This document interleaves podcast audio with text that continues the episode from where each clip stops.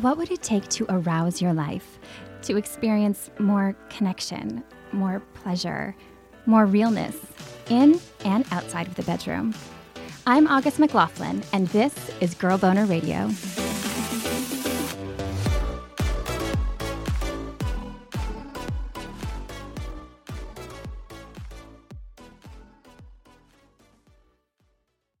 How do genital practices vary around the world? Why might you want to arrange your own marriage? And what should you do if you and your partner have far different hopes around raising kids?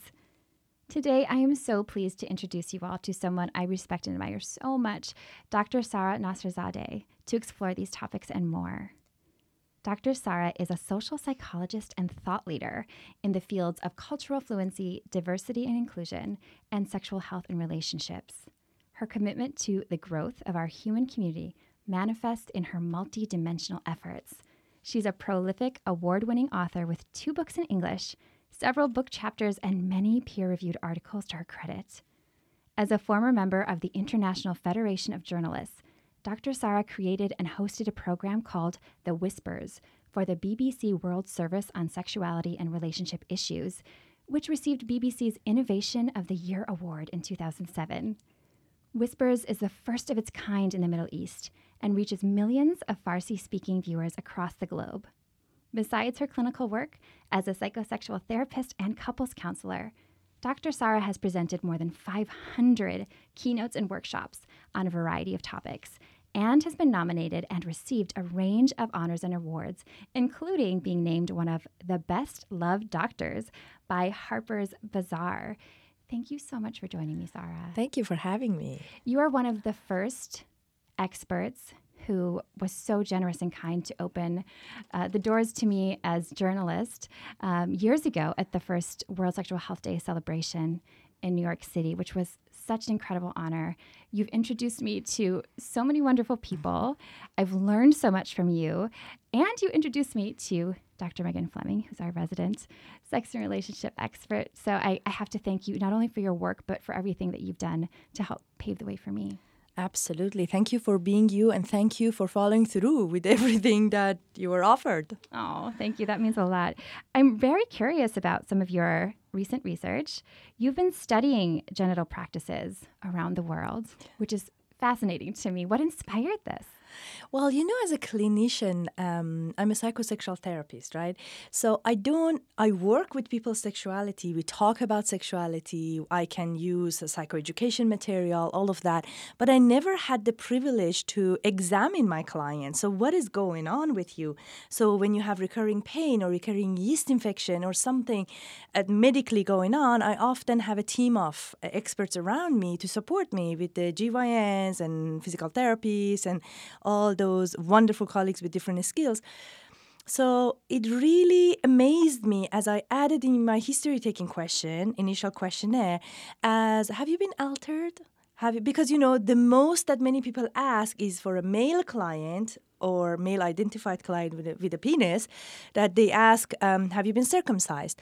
But I don't know how many colleagues out there ask a person, Have you been altered in your genitalia in any form or shape? Or what are your hygiene practices? Do you decorate your uh, genitalia? How do you groom?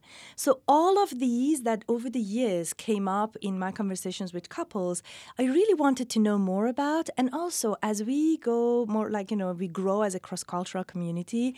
So, as you know, I practice in London and then New York City, Palo Alto, now in Los Angeles. So, I see so many people from so many different parts of the world, and um, and it's amazing. Until you ask, it doesn't even occur to them to bring it up to you. Uh, so it's very important that um, so i started with that but then it led to some more understanding as who owns somebody's genitalia. Who are we offering our genitalia to? In what manners? How do we regard it? And the names that people have to for their genitalia. I actually asked them in the first session. So growing up was there any specific name that you address your genitalia with. What were some of the most common responses to that question? Because I know I've heard things like I learned the, the private parts. I learned down there. Yeah. I learned PP and vajayjay. what were some of the most common? So for penises, we have names such as um, pipe, fox, dragon, um, golden dragon, um, eagle. We have all sorts of names that represents power and performance. And then for women and, uh, or anybody with vulvas, um, they have names like diamond, like um, mostly fruits. For that one, like papayas, it's very interesting, and little animals like mouse, um, actually, in, in one of the countries that I was interviewing, they said shame. It's literally called shame.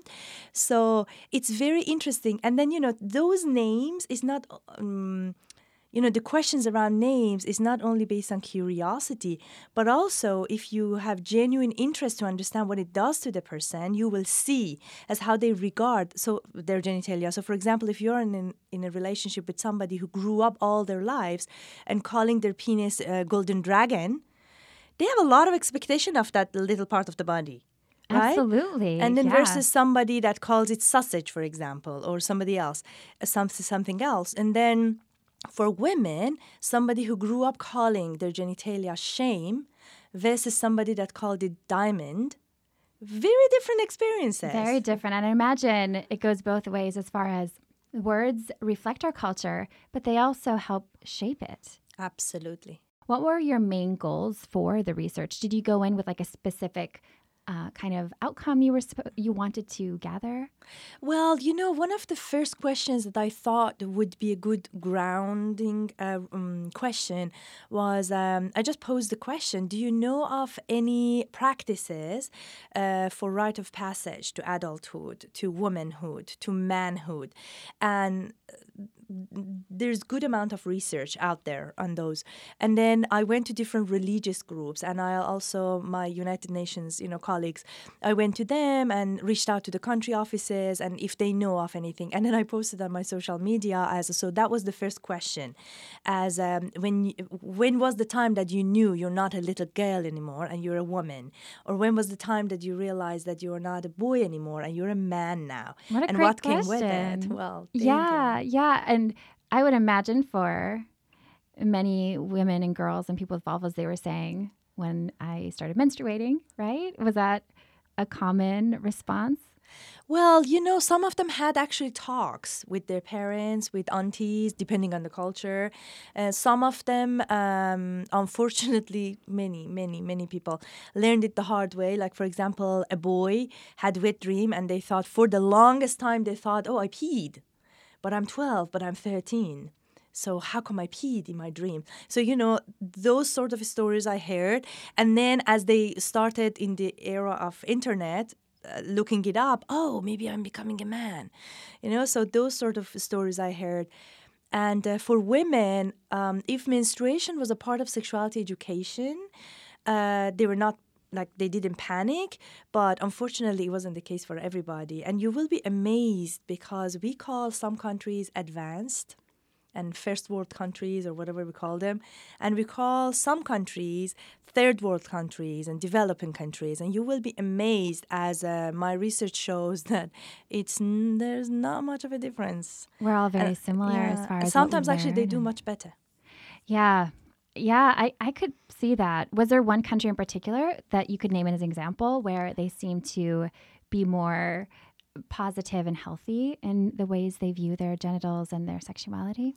I would say around the world, by large Scandinavian countries, uh, I would say they started very early. Like it's been for a while, like decades, that they've been working on that. It's a very natural part of their education. So you talk about how to blow your nose, and you talk about menstruation.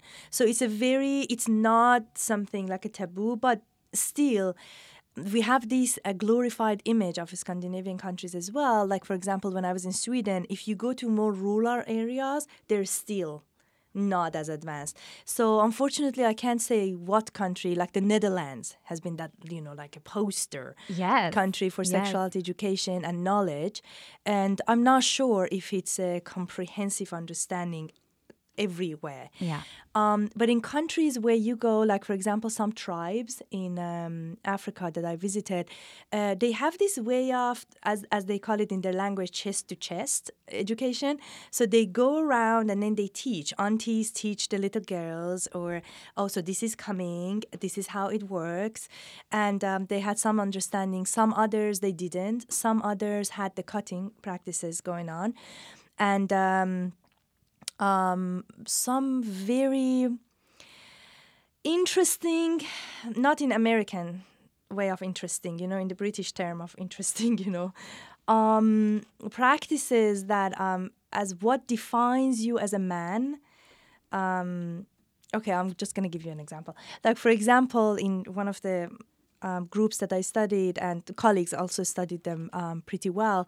Um, if you're a young boy and you're able to swallow semen of the older people in the community, then that's your sign that you know you, you, you are growing up or for example in north part of kenya um, there's a group that you know they have sex with donkeys to make sure that the penises are long and they get enough practices before they sleep with women so there are so many different practices or um, there is a native group in australia that they cut the penis in half and then they make it look like and that's the optimum way of um, uh, evolving to an adult man. Wow. And I imagine that would have an impact on pleasure and function, does it? Or are they able to still? You see, August, that's a, that's a very good question. Who is measuring that though? You know what I mean? Because Yep. you know, I met so many people, and I know that you know, um, there's a huge divide. I was, you know, a while back, I was interviewed by, um, you know, a colleague of mine, and then I talked about genital practices and genital cutting in women. I I am absolutely pro sexual right and bodily integrity for everybody, for boys and girls for that matter. Just make it clear. Um, but the thing is, it's a very confusing world out there. I'm a sexologist. I have so many degrees that is almost embarrassing to put, you know, in front of my name. But still, I can't decide if I have a son, am I going to circumcise him or not? Because the research is not conclusive, mm. right? There's a lot of nuance. there there's a lot of nuance and also it depends who does the research mm. Yeah. so what are you trying we think that research is not really biased but if you do research you know research is biased Yeah. you know so it's Sure. a very it's a very um, complicated um, complicated oh, Yes, yes. I, I've always appreciated one of the first things I learned from you. I think you spoke about it at the World Sexual Health Day uh, event about changing the terminology that people who say genital mutilation to not use that. Would you speak to why that's so important? Because it was, it was so impactful when I heard Sure. And I know that when I say that, you know, some people say, How could you? How dare you? You know, they can't even, you know, their skin, uh, what do you say in English? Their skin crawls. The, the chills, they get yeah, the, they get the chills and they feel like, oh my God, how dare she's just, you know, talking about that. But those people have not had experiences in Sudan, in Egypt. I worked with those women. I can't just walk into a room and say that I'm so sorry you're mutilated, you're debilitated. It's so patronizing unless a client comes to you and says, I've been mutilated, I've been traumatized, I've been whatever, then yes, work with them and then use the same language, you know, whatnot.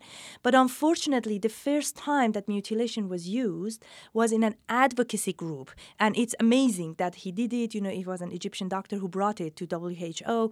And then we talked about it. And now, even at the UN level, we have mutilation versus, you know, slash cutting. Because even piercing could be categorized as mutilation. Did you know that? interesting. And that's you very know? accepted here for the most part. Exactly. So who is defining what? Right. And it's the same mentality to me that goes to different countries and then try to impose the democracy that we know of. Mm.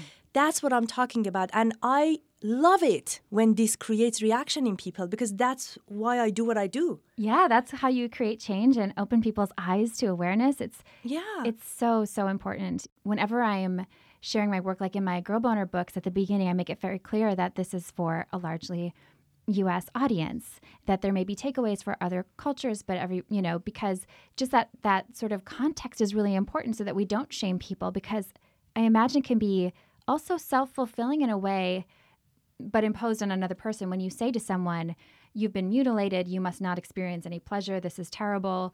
What if that person is experiencing pleasure? Mm-hmm. Or what if they're so young they don't know yet if they will or not? And then they just write it off and think, oh my gosh, I will never have an enjoyable sex life. Yes, and can you imagine the trauma? And while we are doing that, we need to do advocacy. You know, I call myself like water. I don't need to change the blocks. I will find a way to work with that community, to change mentality. Like, you know, um, if we have that mentality, what I love about your book, August, both of them, the workbook and the other one, is um, um, the respect, the grace that you bring to the conversation. And I think that is missing we learn to talk about sex. It's all everything is all about sex and sensualizing and you know what not. And it's a natural part of you. Just own it and like you know live with it and regard it with respect and respect is so important. And um, it's very interesting that you know colleagues who say you know why do we call it cutting? It's like a paper cut. It's not cutting. People are being mutilated. I know. I know. The first time that i ever worked with a person within a community and i had to go. Like uh, i couldn't sit for the practice obviously because i just couldn't like somatically i couldn't take it. I threw up for several hours after so it's not as if, oh, yeah, let me just, you know, bring the stigma down and let them do whatever. But also, I'll tell you something. I gave a talk on genital practices in, at the Stanford University, uh, was it three years ago at our event, World Sexual Health Day? And then um, a lady, a young, intelligent, beautiful, empowered lady stood up in front of 400, 500 people and said, This is the first time I'm admitting to the world I have been caught. Yes. And you know, like it brings so much emotion to me that, you know, that woman felt for the first time that this person is talking to the crowd and allowing me to embody what I mm. have, my experiences. And she went on to talk about how it was important for her at that age, for the mother, for the father. She is living with the consequences, but she dealt with it. She mm. went through it, it's a part of her life. So, I can't ignore that. I can't just walk the world and say that, hey, you know, this is so the advocacy and activism matters, but grassroots work is what that makes things happen. Bringing that out into the light was such a powerful thing that you allowed for, and it really illustrates how isolating it must be for somebody to feel they don't have a voice because everyone's talking about their experience. It reminds me of uh, a guest I interviewed who said that everyone in the media was talking about her sexual assaults that she'd been through. And they were talking about it as though it was like this only thing about her. And it was very dehumanizing. And so to to give the story back to the person it belongs to, not that everyone needs to be public about it, but to say, I want to learn from you. I'm not going to instruct you about your own body. Absolutely. And you know, there are lots of very good uh, TED Talks, very good um, again advocacy about it women coming talking and i think that's very powerful that's amazing because research shows that men have little role in this women are doing this to women so it's very important to raise awareness but when it comes to changing the culture working with the community i cannot go in and say that oh you savages you know? That that's just what what, what will that do? Yeah and what am i? Right. Who said i'm doing the right thing? Mm, you know? Yeah, so where would yeah. that put me that top down? I remember one time they called me you know it was in what was it 2005 now. I um you know i was invited to go to australia because there was this disconnect between the group uh, that wanted to work international ngo and um, a native community by the time i get there I'm usually called to to the negotiations um, when the doors are locked. You know, mm-hmm. like. Yeah. Uh, and people are called hard to reach and i always put them in quote my phd was actually on that that you know quote unquote hard to reach because if you know how to reach them nobody's hard to reach we're all human yeah yeah we are all reflections of the source i mean what are you talking about you know we're yeah. all the same so i go in and the doors are shut i mean there is no way to get in and I'm talking to the leader of the community, and I, I said, Are you with them? I said, Well, you know, they hired me. that's one of the reasons I don't affiliate with anything and anyone because I want to have my own, you know, like standing. So I said, well, you know, they hired me because they really care about your health. And they asked me because they consent, can I just talk? And then um, he said, what are they concerned about? I said, well, you know, there are some some rituals that you have, and I think they don't understand what's going on. May, you know, can we have a conversation and see how things are done? And I hear your reasoning and what is going on, and also I will bring their reasoning. And then he said, uh, and, and you know, the group went in with pages of research. Research means nothing to the tribe of that sort. Oh my gosh, that'd be so intimidating. like, here's a textbook for you. Yeah, In and a also, language you don't really, you know, academically. Exactly. And the research is not even done with that community. So Mm. they said, well, these white people came and said that, you know, this is what is happening. This is a disease of young, uh, you know, uh, white people. This is not what, you know, I talk about these cases in my book, uh, Wheel of Mm-hmm. Yes. Context. Yes. Um, so it's like a, so I go in and then I talk to them and then we open the door. By the time we go in, and they were so angry. They were called savages. They were called like you know you're not you're isolating. You're not integrating with the main society. So you know you first have to uh, lick their wound, so to speak, just to bring the crisis down, and then open the door. And it could have been prevented by some respect. Respect is so powerful, so powerful. I really appreciate the ways that you talk about love. You share wonderful messages on social media and when you're speaking about creating, like that it's this proactive process. We have so much decision uh, ourselves to make about it that it doesn't just sort of happen to us. I love this concept of arranging your own marriage. I'm not sure I've ever heard it before. What is that? I did it for myself. Yeah. Um, that's, um, let me see. Okay. So I'll put it this way for you, August. Uh, I know that you know we had several conversations about that, and I'm trying not to jump ahead and give the basics, you know, for the for um, your audience as well. So why I believe that you can arrange your own marriage? I'm from Iran, educated in England, lived in New York City and then California, and I worked, literally worked, not only traveled in 38 countries. Here's what I saw. In Northern America, we talk about individualism. We talk about choices. We talk about all of those, right? And then when it comes to love, which is apparently something that we are all looking for, and it's not actually apparently, this is what we're geared for, there is no choice. Are you kidding me? I don't get it. It's not just gonna be Cupid's arrow show up for you, or or even just that you can swipe through the app and you're going to find the one. Like this this Yes. concept that there is one person. I remember feeling that way growing up. That there would be because my mom married her first love, and it's been wonderful. Like it worked out great, but not everyone is that way. And uh, so I expected that. And then what ended up happening is I would you would kind of settle for something that wasn't perhaps what you wanted it to to um, be or doesn't have the potential i guess i would say.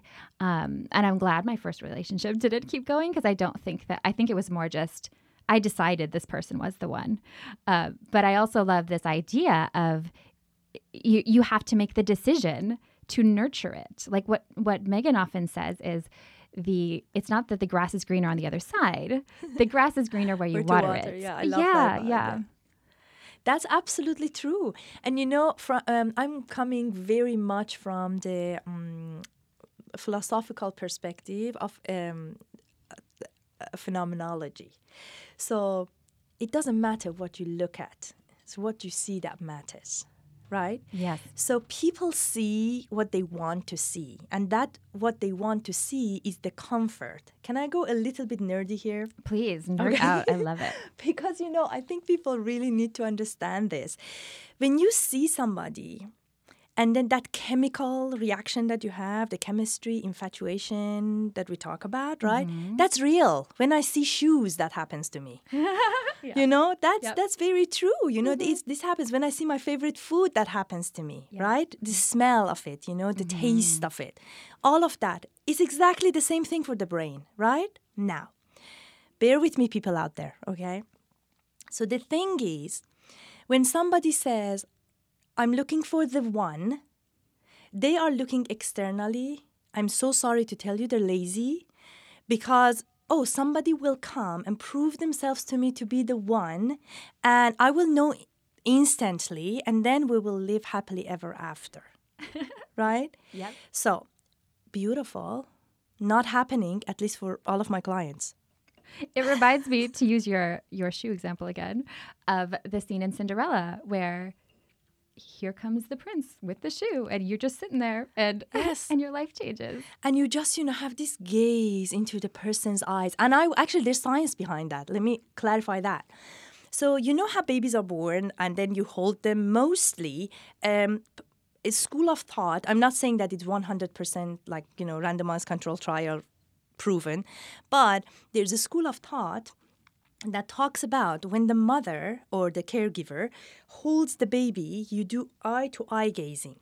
So we are the only mammals that we need to regulate the, um, our emotions through an external person, you know, external um, stimuli. So, and let me elaborate more. If your mother is really anxious or calm, it um, affects you. Why? Because you need to be able to read that person's emotions to feel safe. Am I safe? Is she going to kill me?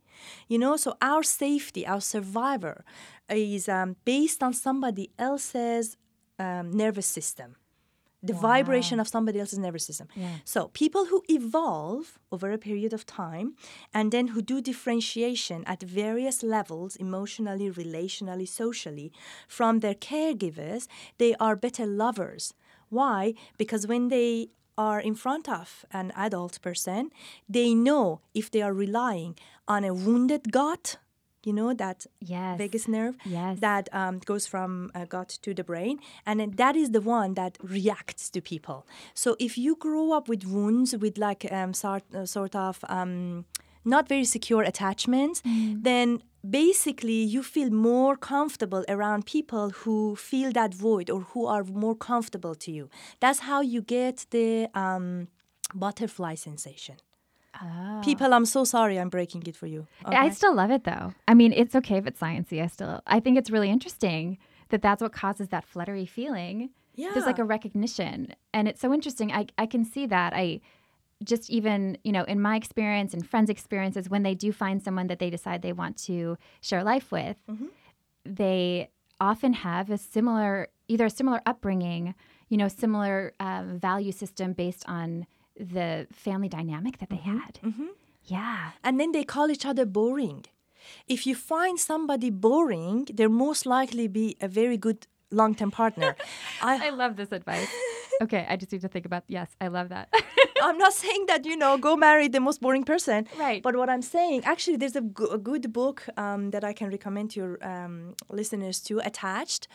Uh, by um, two colleagues, um, Amir Levine um, and um, his colleague who you know uh, did this book. Um, you can actually add it as a supplement, maybe you know to this uh, Sure, podcast because I think it's a good book to understand, so people understand their attachment and uh, how it works. Now, so that's one angle that we look at, right? Attachment and how we grow up, la la la.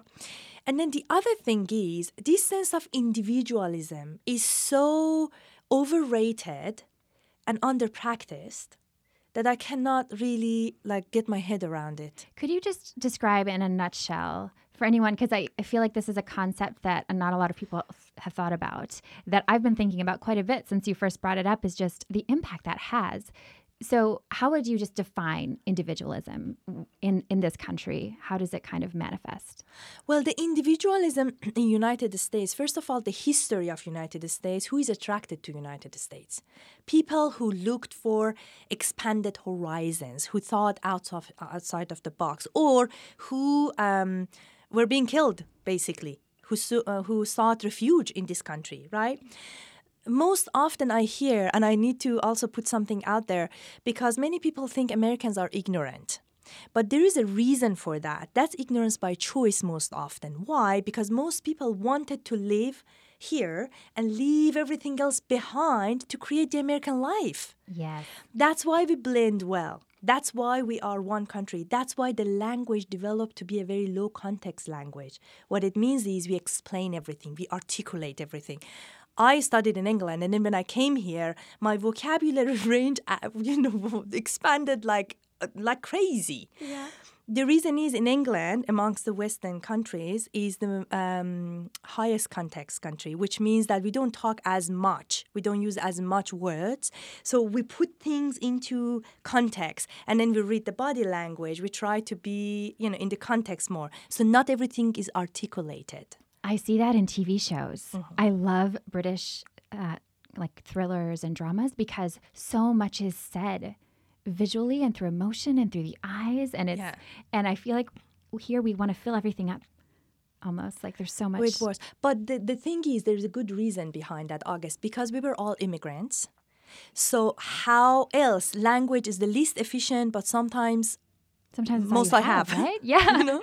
yeah. So as an yeah. immigrant in a new setting, and you know, how do I communicate with you? I don't even share a background with you or a language for that matter. So it's important, you know. So that part aside, because I know that many people really criticize Americans for saying that you know they're ignorant, you know, they don't think. But that's also sometimes by choice, historical choice, right? That makes so sense. now the sense of individualism. We talk about individualism, and uh, yet. US has the highest rate of chain stores.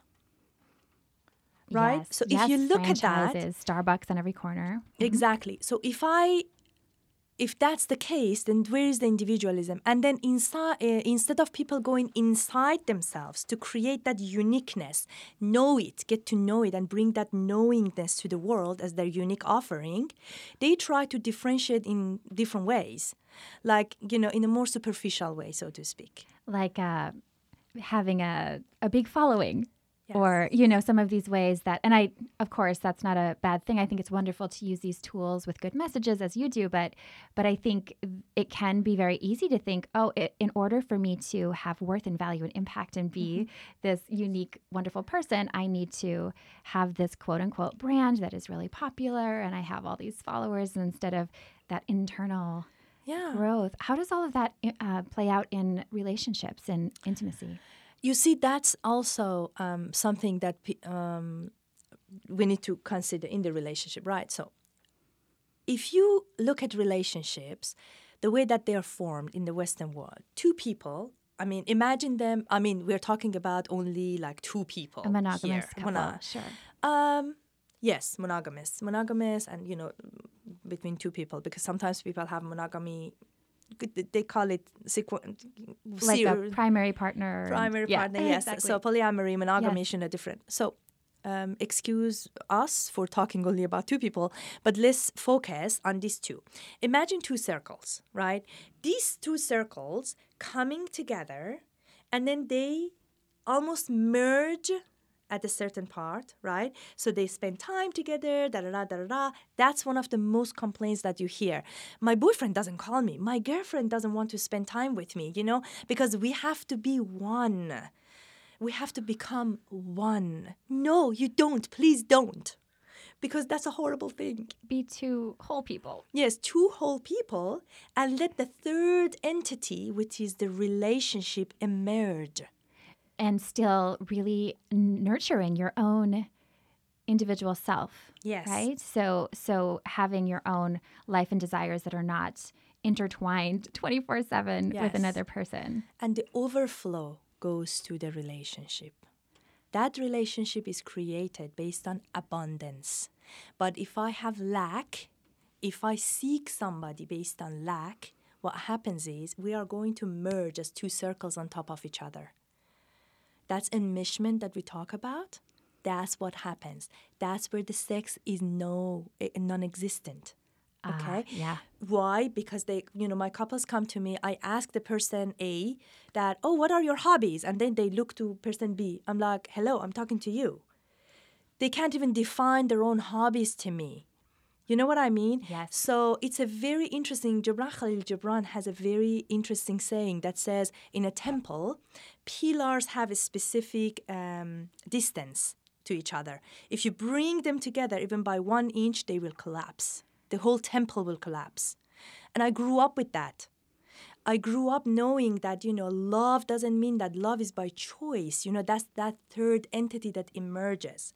The other way of looking at it is that I know that many people might not share my spiritual beliefs, but I believe that we are reflections of the source. It could be Khuda, which I grew up with. Khuda is that entity that doesn't have gender and the creator of all.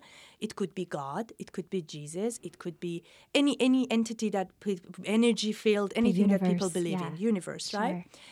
If you believe that everybody is a particle in that universe, when you see a pe- person in front of you, love is already there. Mm. That's another way of looking at it. Hence, if I'm wa- if I want good sexual experience, then I go with that chemistry thingy. If I want a long-term life journey partner, then I start by looking at those five ingredients that I always talk about, right? So what is what are those fundamental potentials that you talked about earlier, right? That um, is there a potential? So we talk about dating people go dating on dating, right? My sweet darling ones who are listening to this, okay? Don't go out to eat all the time. Because the moment you eat, first of all, your focus is on a third entity. Second of all, your body is designed to uh, send all the blood to your digestive system to digest your whatever you ate. Yeah, true. Right? Yeah. So, how are you going to exactly manage a meaningful conversation after your belly is full, whether you like the food or not, and almost always alcohol is involved. Right. You know, so these are the things. Create shared experiences. Go for a walk. Go for a hike. Go travel. You know, we need to change perspective. Einstein says you can't solve a problem with the same mind that created it. We have to see the world anew. Uh-huh. If you want anything different in your love life, you need to really change your perspective. Go look at it from the other side of the table. What is it that you're missing? What is it that you're doing that is not working for you? And um, the first time I gave a public talk on my love model, I call it turning love on its head. And uh, I truly believe it because we believe in this country that if you imagine a triangle, right, mm-hmm. the triangle's tip is love here, you know, in the Western world, right? Mm-hmm. And then the rest will follow, you know. Don't you love me? But I thought you love me. Just love me, the rest will follow. Yeah, it's true. And when it doesn't, they end up in my office. I and I am that. heartbroken. Oh. Now imagine that triangle on its base. So the tip is up rather mm. than down. The foundation yeah. is there. The tip is going to be created. So that is so important that, you know, if really, you know, I often, uh, the first time I gave this talk was actually at Stanford. And um, the reaction of people, their jaws dropped. Some people were crying, some people looking at me in disbelief. Are you questioning everything that we grew up with? Uh, this is such an adjustment. I'm like, yeah.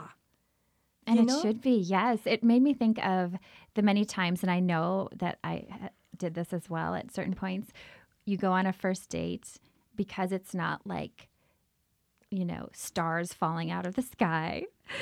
it feels a bit, as you use the word, boring. And so many people will write the person off and say, "Oh, we didn't have chemistry. Mm-hmm. We didn't I I didn't feel excited enough. This person didn't feel." But then I also hear from so many people and went through myself meeting people who were so superficially charming at the beginning that it feels like this meant to be-ness. And really, it's a show that's not even real. And then it becomes a very painful relationship. Yes.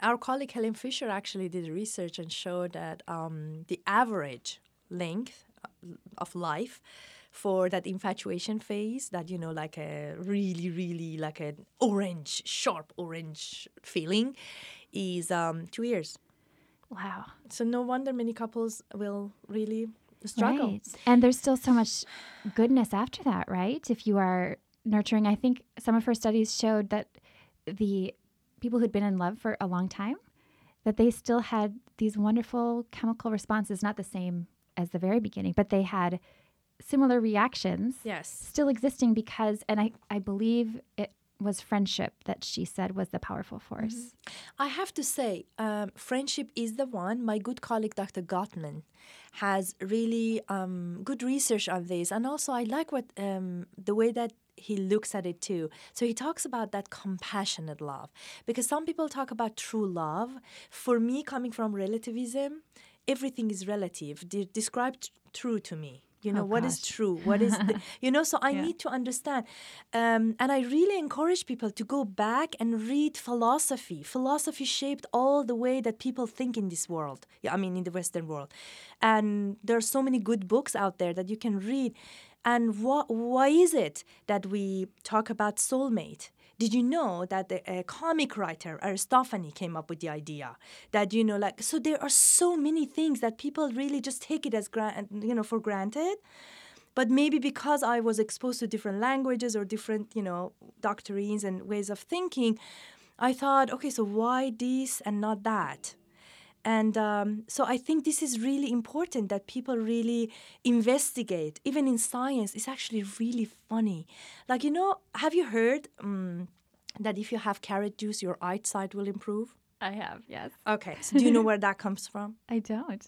It's like incredible, right? We just Yeah. take it for granted. My Yeah. mama said take carrot juice. Something about vitamin. A, beta carotene. Yeah, but I don't know anything beyond that. Exactly. So if you go back and see, you know, read the books of researchers who did research in the, um, um, you know, where everything came from. There are so many books out there. One of the things that stood out to me was this carrot story because my father always gave us carrot juices at four o'clock every evening. I mean, every afternoon.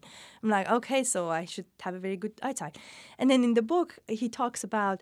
Um, he talks about how in the World War, um, um, in England, they came up with this device that they could detect, like it was a radar, and they, they could detect what the opponent was doing, the Germans were doing.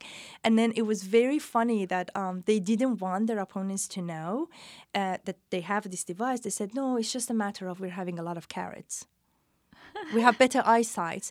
I mean, That was it. that really crashes the whole thing, you know? So no wonder I question everything. It's good. It's So- good to do that. Right? It is good so to do I that. think, you know, and let's do that for the most important component of our life. Yeah. And August, um, my mission in life these days is world peace, one relationship at a time. If we have that one anchoring relationship, if we know that somebody out there loves us, cares about us, our well being, you know, is sync with us, and I have that motivation to create that third entity with, I truly believe that we walk in the world differently. Mm. We walk taller, we are kinder, we are more compassionate. It's a very different world. It's a very different world. If people can have the privilege to experience that. And I'm not talking about everybody getting married or in a long term relationship, whatnot, but it's very important to have that one person. That compassionate love. I love that term instead of saying true. I think it brings up such a sense of care and heart centeredness and um, and wanting the best for a person and for you and for the relationship.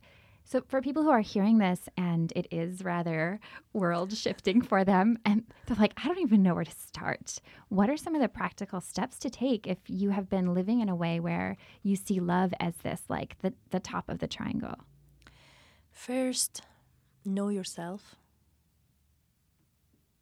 And I'm not talking about knowing yourself by going back through past trauma and, you know, you need to lick your wounds. You need to become your whole self. You need to connect to that, whatever that you believe in energy source, to yourself, to whatever that you believe in, to your truth. Just connect to that when you polish your gut, when you know that you can trust that gut, then there are strategies to get out there. One strategy is write to yourself as if it happened already. So I'm grateful that I'm in this relationship that I always, you know, like I desired. It's different from what I grew up with, maybe, you know, whatever that the truth is for you at that moment in time, right? this is how I feel in this relationship. And it's, if it's hard for you to do it um, in a holistic way, just focus on your five senses first, right? This is the way that I look at that person. This is the way that that person looks at me. This is the way that I feel when we touch each other. This is the way, feel it, feel it, own it, and be grateful for it. There is good science now. It's not positive psychology, people. I'm a nerd, trust me. I go to the depth of things. you do. I love that. because it's supposed to make sense, right? Yeah. But it's very important that believe that you have that capacity. Many of my clients, I just, you know, put them through role play and experientials, bring them out of themselves, and then I offer them what they ask, and you should see their bodily reaction. They close their arms. They walk back. Their hearts start beating. They don't believe in themselves. They don't believe that they deserve what they desire. Mm. Some people don't know what they desire. You know, and that's sad, but very easy to solve. Yeah. Right? So if they write to themselves in that relationship, in gratefulness, right? So I'm grateful that this happened, da, da, da. It becomes very clear for them what is it that I'm looking for, right? And then go to the other side and think that person that you thought about, do you have things to offer to that person? Because many people stop at that level that here's the person I want. Would that person want you too? If you are looking for a person who lives in um, China, right? And you are living like in Arizona, how are you exactly going to make this happen right? How mm-hmm. are you even going to logistically how is this going to happen right? Right yes. So be realistic about it. I'm all for sending energy intention to the universe but people you need to do like hard work yes you know? Yeah. so it's a strategy and then go to tactic to put things in place. So you know yourself you're truthful to yourself. Make sure that you know you know what you're desiring. Make sure no part of your body is opposing it. By tenseness or shrinking back like yes and i don't believe it or i don't believe me you know all of that when you are completely aligned there is no obstacles to hold you back then you are going to plan for it so the other thing is when you go on that date it's so important beforehand that don't go with a lack mentality. If you go to that date because my life is empty, because I need that special one. I have clients coming to me, and I am not kidding you, with a half key chain, you know, pending on their neck. And then I, you know, I do a lot of somatic, you know, awareness raising for my clients. And I say, what is that? Oh, when I moved to New York, I always thought that, you know, this will remind me why I'm here. I'm here to find love. Wow. If that's helping you to set intention, I'm all for it. But if that key is supposed to bring you that person and remind you what you're missing, yeah, that lack, that is not, not a good mentality to go to date Yeah. with because that person is going to check themselves. Did I say the right thing? Did I not? It, it it's lack of presence then, right? Because I'm sitting in front of you, checking myself. Did I check all the box? Does she like me? Does she not like me? What is going on? Am I sitting properly? Oh, hmm, what is that? What is she? you know, while you're digesting your food and sipping your wine. Exactly. So you Yeah. know all of those things. Do I have chemistry or not? You know, do- do- you know all all of those. So that's lack. Abundance mentality. Check your vibration before the date. You know your core, wherever your center is. Okay. Feel enough, and then show up to the date. I'm enough. I'm seeking abundance, right? and I am the abundance, right? And also, I have enough to overflow to this person. That's a very different mentality than I'm going there for you to fill all of my voids and gaps. That's a gorgeous mantra to walk around the world in and to go on dates with. Absolutely.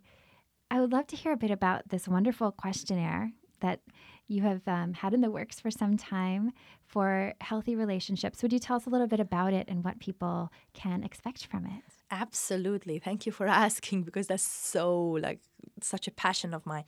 Um, before that, August, we talked about um, physical attraction. Let me also clarify something because um, as a person who worked with couples for like 15 years, if the physical connection is not there, nobody can create that. Let me make that clear. So I'm not talking about go with somebody that you're appalled by, you know, and then just go with them and it can be created. It cannot be created, people. It cannot. It yeah, honestly yeah. cannot. And there Thank are yeah. um, again scientific reasons behind that. Maybe your chromosomes the chromosomes uh, don't match. Maybe you know your bodily energies don't match. So all of that. What I'm talking about is you have to be like attracted to the person, you know, admire their presence, and also move towards um, f- um, sexual harmony. So if you feel like, um, because sexual chemistry will fizzle out, right? And um, and then when it, when that fizzles out, it's very important that you create sexual harmony with each other. That's why many couples say, "Oh, reignite into you know like passion or you know whatnot." I play a tune, you listen, you play a tune. I play a tune, you play a tune. It becomes a beautiful melody. That melody is beautiful. You can listen to it for the rest of your life. It's never boring. So there's nothing to be reignited. Okay? But if you are going off of that passionate novelty, you know, everything that is very sensualized, you know, sensualized uh, in the world, um, then you're setting yourself up for failure. I just wanted to put that out. That's there. such an important distinction. Yeah, thank you for clarifying that. It's very, very important to keep that in mind. That you know, don't don't look for someone who is not appealing to you, Yeah. and just hope that you can just make it work. Yes. the attraction has to be there, but then also having that sense of I am enough, and I'm you know seeing that potential. Exactly. And also, you know, asking themselves, what is the meaning of sex for me? For some people, meaning of sex is that excitement, that, you know, whatnot. Before you reevaluate that, you cannot get to a relationship uh, with peers- people in a monogamous way forever. You know, uh, because that person is going to have a different experience than a person who gives a meaning to sex as a part of the relationship, as one way of connecting with the partner, not the way of connecting with the partner, you know? Yes, Or uh, gaining self worth. So these are the things that, you know, I think it's very important that, you know, people pay attention to. Not a questionnaire. Yes, please. I'm so curious about this. I'll tell you where it came from. Two places. You know, I work a lot with corporate on the connections and intercultural fluency and stuff. I realized that in corporate we have really good tools for 360 degree evaluations. And you know so look at me look at you get feedback and improve whatnot. We, we don't have that in relationships. No, and if you look at the quizzes that are out there, again, the mentality that created that, right? Uh, there are really good quizzes out there, but to me, they were not enough. You know, so there were certain aspects that were missing for my couples in, that I see, right? And I will tell you one of them loud and clear thinking style. thinking style. if I think when I talk, and if you think when you are in a quiet zone, we're not compatible. That's such a good point. I that's not something that I think most people would even consider when they're dating someone. Yes. So Yeah. that becomes an issue. So you should ideally have a similar thinking style is what you're saying? It depends. Some of these, you know, when they when couples take the questionnaire, they are going to get a visual of that. It's a pretty comprehensive one, so it's not for the for people who get bored easily. It's like you know, they take it, take it. It takes about like a thirty minutes or so, but then when they go through it, the visual report that they receive. It shows them which areas that are very strong for them and which areas they are not as compatible. Now, some of those areas, like thinking style, uh, there's a middle ground you know, and I send recommendations for them because I analyze them personally. So it goes like, for example, if that's your way of thinking, that's your way of thinking. Here's how you need to create space. Like, for example, if your thinking style is by talking, you need to talk it out with somebody else and then bring the result to the partner. You don't process that with the partner who is not there to receive. Yeah. you know so it's very simple very simple so those are uh, there However, there are certain compatibilities that could really go deep. Let's say, for example, a person says, My sense of identity is my Catholic upbringing and religion. And now they're dating a completely agnostic person. And they might get along and, you know, you know what not. But if they want to have a baby and raise their children, now what? Hmm. Then they end up in my office. I bet. And I can't do much. That's a big one. It's a very, you know, it's this is very important because some values they are uh, non-negotiable. Absolutely. Yeah. This actually ties in really well with our listener question.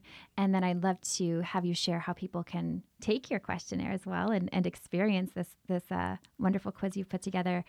So, this question, let's see, is about um, having different value systems around raising your kids. And our listener wrote this My boyfriend and I have been moving toward marriage, but one thing is really holding us back. We both want kids, but I want to stay home with them and be a stay at home mom. He wants me to work because how will we afford to take care of kids if we have only one income? I think our backgrounds are really making a difference. He grew up going to daycare while his mom worked two, sometimes three jobs. My mom stayed home with my brother and me. Were we perfect? No, but we were happy. I have always wanted the same for my kids and myself. Call me old fashioned, but I really want to be a traditional missus who cooks and does laundry and runs a home. No judgment for moms who want different things, but even after going through law school, I can't imagine anything more important for me than being at home. We had a big blow up fight about this, and we probably said things we should not have.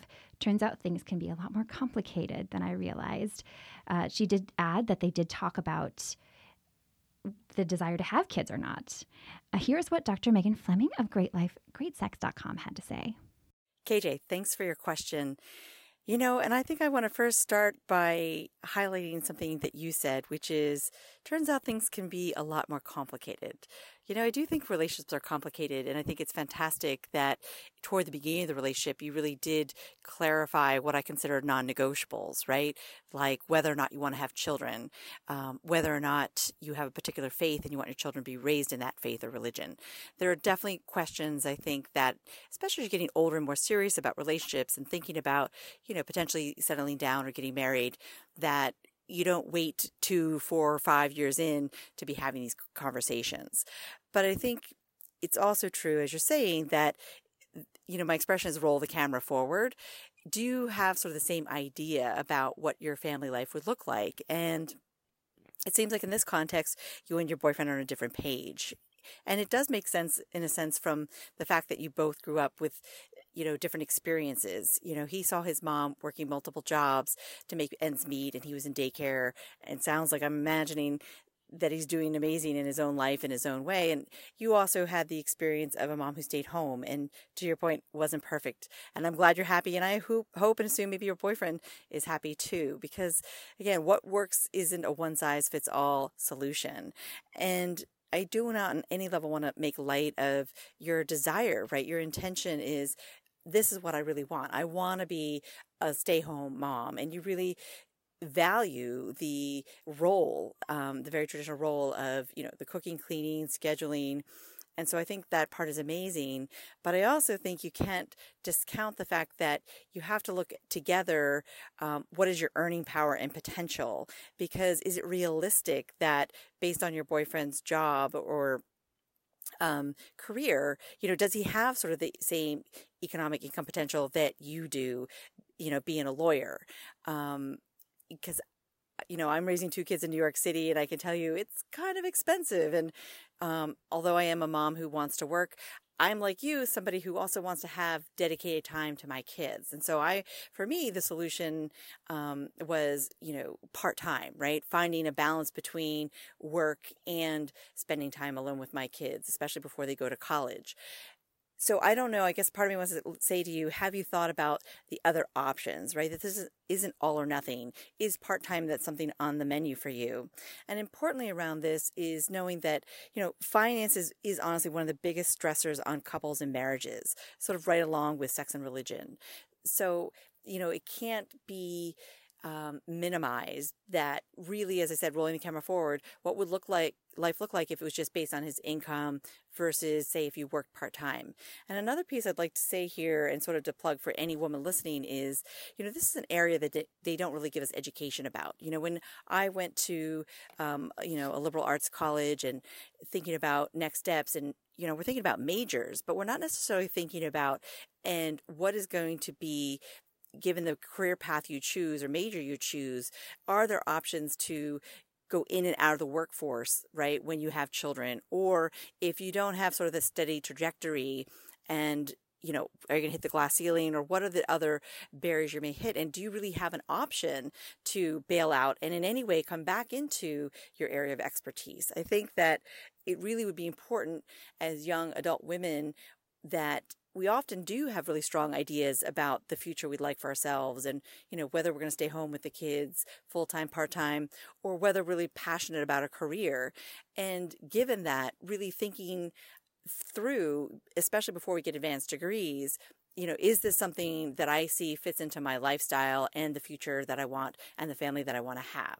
So you know what i'm encouraging you to do is go back to your boyfriend and really first think for yourself is there a both and here? You know, what are you know where do you want to live first of all? Because as i said new york city is an expensive city. If you know you're going to live say in oklahoma i would imagine potentially you could live on one income.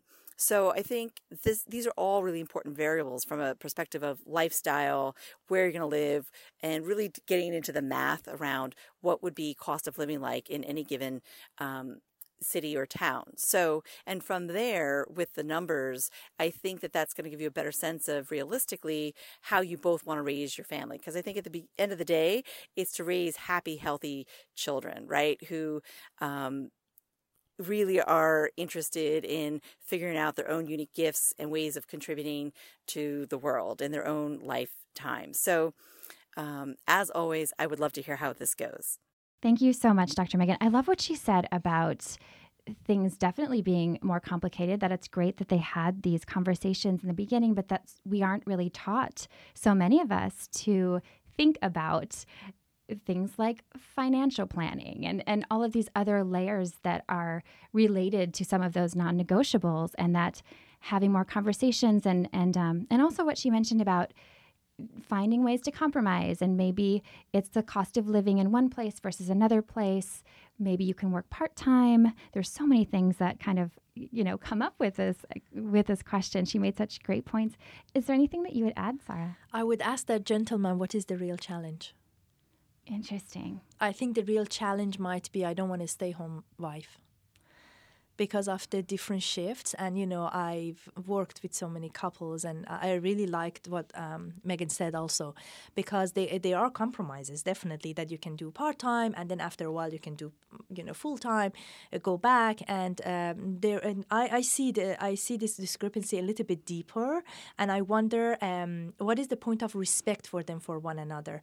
If they're respectful, like, you know, if um, the gentleman is respecting the lady because of the law school degree, and you know intellectual capacity you know all of that um, how would he regard a woman who is staying home taking care of children so that's the gender role and you know like uh, that sort of um, i wonder what they respect each other for uh, what is the point of admiration for one another and how different scenarios is going to impact that because yeah. those ingredients that i mentioned to you um, shared vision just quickly shared vision respect uh, physical um, connection, compassion, and as well as compatibility. These are the ones that you know respect is a big part of it, and I I think there's a respect issue going on for.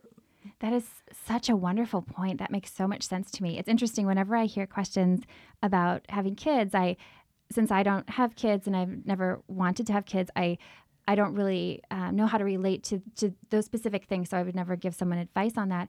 Um, but one thing that struck me when I was reading the question was I wonder what um, this person's relationship to her law career is too. And did she want that degree? Was was there mm-hmm. pressure on her to have this degree? Did she is she in an internship and she hates it? Um, has she always been passionate about what he you know like i it just made me wonder a lot of different things. It sounds like there could be a lot of um, conversation and, and opportunity to hopefully learn more about each other, right? Sure. And that's very insightful of the couple to have the conversation now. Many couples don't. They just close their eyes and jump into it. And then later on, they realize that, oh, dear God. Yeah, absolutely. Okay, so where can we find this wonderful questionnaire of yours? Ah, it's on my website actually. It's called, um, you know, it's a relationship 360 and relationship health check. So yeah, and I encourage people to be as honest as possible, as honest as you can be, because your partner is going to see it too. But yeah. it's very important for people who are in long-term relationships, and I usually recommend it for people who are already in some sort of a relationship. Um, and thinking about long term relationships or couples who've been together for years and years, they can take it also. And uh, another reason that I encourage people to take it, not only because I designed it and I'm biased about it, but also because by the time that people get to a couples counselor, they're already gone. It's very difficult they're already in a state of crisis, yes, right? Yeah, very, very, and so much residue of anger and resentment, and you know all of that. So I love people who come to me premaritally, you know, or pre anything, pre long term relationship. So we've been together for two years, and uh, so what do you think? Or we are dating for eleven weeks so what do you think? Are you compatible? You know these are the couples that i feel um, when you set them on the right route it will work. So look at it as a preventative measure yes. this questionnaire rather than just you know assessment and giving you like you know bad or not a test not a pass or fail yeah. Or, that's so exciting. I'm very excited to take this. I think it sounds wonderful. So everyone can find it at sara-nasserzadeh.com and it will be linked in the show notes and also on the follow-up blog post. And also Sara i know you accept clients here in the los angeles area yes. and you work remotely. So people can contact you through your website? Sure sure Beautiful. And World Sexual Health Day uh, celebration you're having at Stanford is coming up September 26th. Yes, and it's free for everyone to attend. Wonderful. Thank you again, Sara. You're so amazing. It's always a pleasure to sit with you. Thank you. And if you're enjoying Girl Boner Radio, please hit subscribe if you haven't on the app you're listening on and leave us a rating and review. If you swipe up or scroll down on your smartphone app, if you're listening there, you can find links and more information. Thank you so much for listening and have a beautiful Girl Boner embracing week. Girl Boner Radio is owned, operated, and executively produced by me, August McLaughlin, with technical producer and audio extraordinaire, Mackenzie Mazel, as part of the Period Podcast Network, an affiliate of Starburns Industries. Learn more about the Girl Boner podcast brand movement and book series at girlboner.org and more about Period at periodnetwork.com.